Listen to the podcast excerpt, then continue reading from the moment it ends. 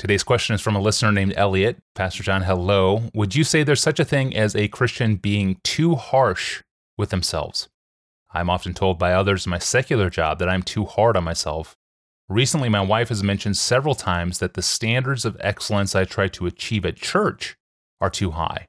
I don't deliberately view life or myself like this, but wouldn't low standards lead to acceptance of sin in our lives? I guess more generally, my question is this Is it possible for a Christian to be too hard on himself? Since I don't know the details of what being hard on himself looks like, I'm going to address this issue in principle like this. What might it mean to be too hard on oneself in regard to justification? And what might it mean to be too hard on oneself in regard to sanctification? And what might be some guidelines to help us be appropriately hard on ourselves, but not too hard on ourselves, not sinfully hard on ourselves? So it is really crucial to nail down in the Christian mind and heart, every believer, how we got right or get right with God as sinners so that our sins are all forgiven. Our guilt is totally removed. God's wrath is taken away. There is no condemnation. Before Him, our consciences are clean. We enjoy peace, peace, peace with God. And we're in Christ and God is 100% for us and not against us in anything that happens to us, whether it's the most horrible suffering or the greatest pleasure. Now that really matters to nail down how does that happen? And the answer of the New Testament, the glorious gospel, is that we are justified before God in that way by faith alone, apart from any works of the law of any kind. In other words, when the Holy Spirit awakens our dead hearts to see Christ crucified, risen, as true and beautiful and valuable and sufficient to cancel all our sins and provide all our righteousness, when we see him like that, by grace, our supreme treasure our great love. We receive him like a child. When we receive him like that, in that instant, we are made right with God on the basis of the blood and the righteousness of Jesus who died to bear our sins and provide our righteousness. Jesus is the final decisive basis of our acceptance of with God, his being 100% for us. So what would it look like to be too hard on yourself in regard to justification?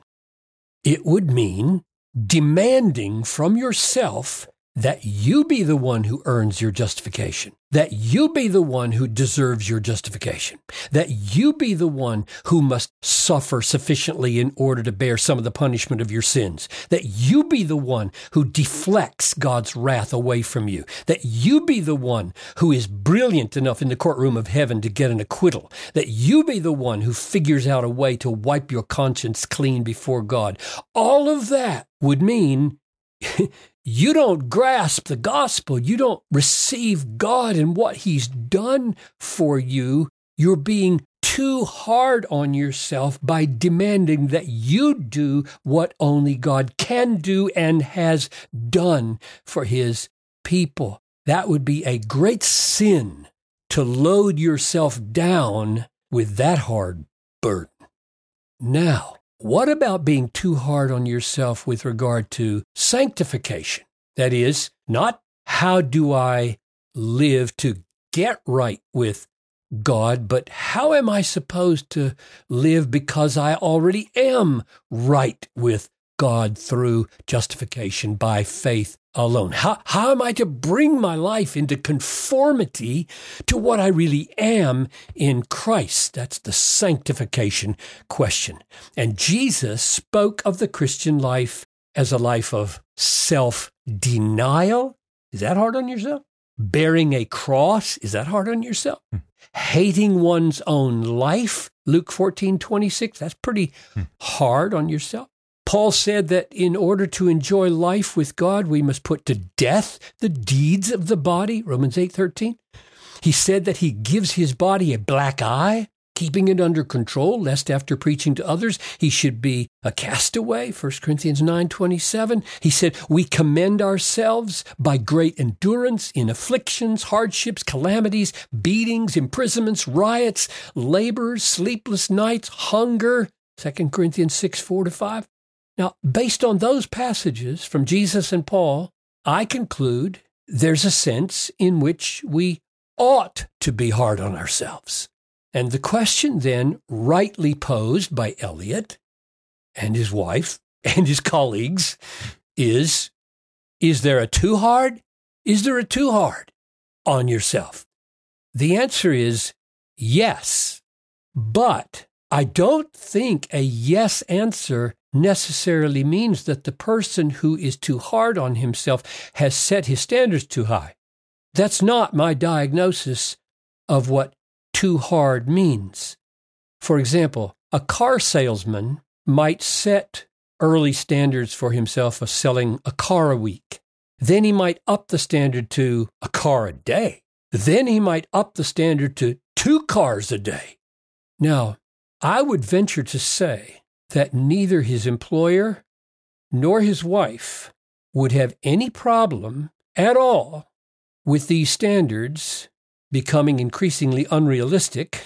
what they would have a problem with is whether his failure to meet the standard produces hurtful, sinful effects toward himself and others, and whether his success in meeting the standards produces hurtful and arrogant demeanor in him. Very high standards are not the essence of the problem. How a person responds to success and failure in meeting his standards is the problem, and the essence is much deeper.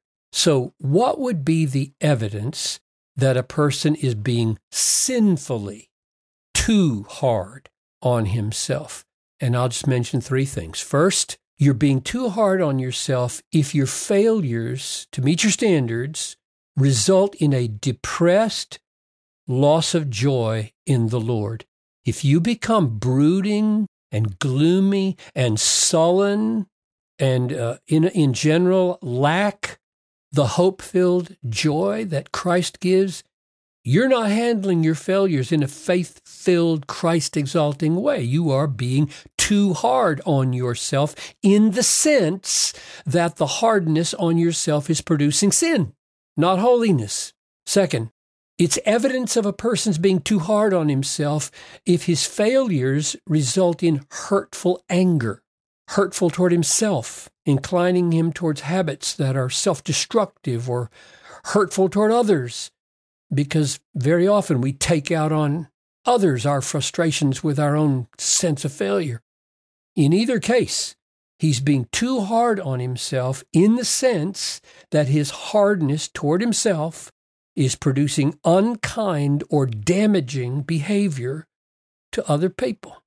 Third, it's evidence that he's being too hard on himself if his failures produce paralyzing fear or anxiety about approaching the tasks of his life. If he feels like he's fallen short so often that he loses the capacity to, to attempt anything of significance, it's evidence that he's being too hard on himself in the sense that he's not trusting Christ for the ability to keep him going. So, what would I counsel then? I would say look to Philippians 1 12 and 13. Paul deals with his own failures and imperfections like this Not that I am already perfect, but I press on to make it my own because Christ Jesus has made me his own. One thing I do, forgetting what lies behind and straining forward to what lies ahead, I press on to the goal. So I think what Paul means is this in my running the Christian race, the Christian life, I do not burden myself. Okay, that would be the too hard. I do not burden myself with the paralyzing effects of the memories of past failures, nor do I burden myself with the killer weight of pride at my past successes. Anything that would hinder my humble, loving, godly, holy race for the good of others and the glory of God, I forget it. I lay it aside. I don't let it produce sinful effects in my life. So that's what I would call Eliot too. You don't need low standards. That's not the problem. You need humble, gracious, loving, kind responses to your successes and your failures in meeting those standards. So remember, Christ has made you his own. That changes everything about how you run your race.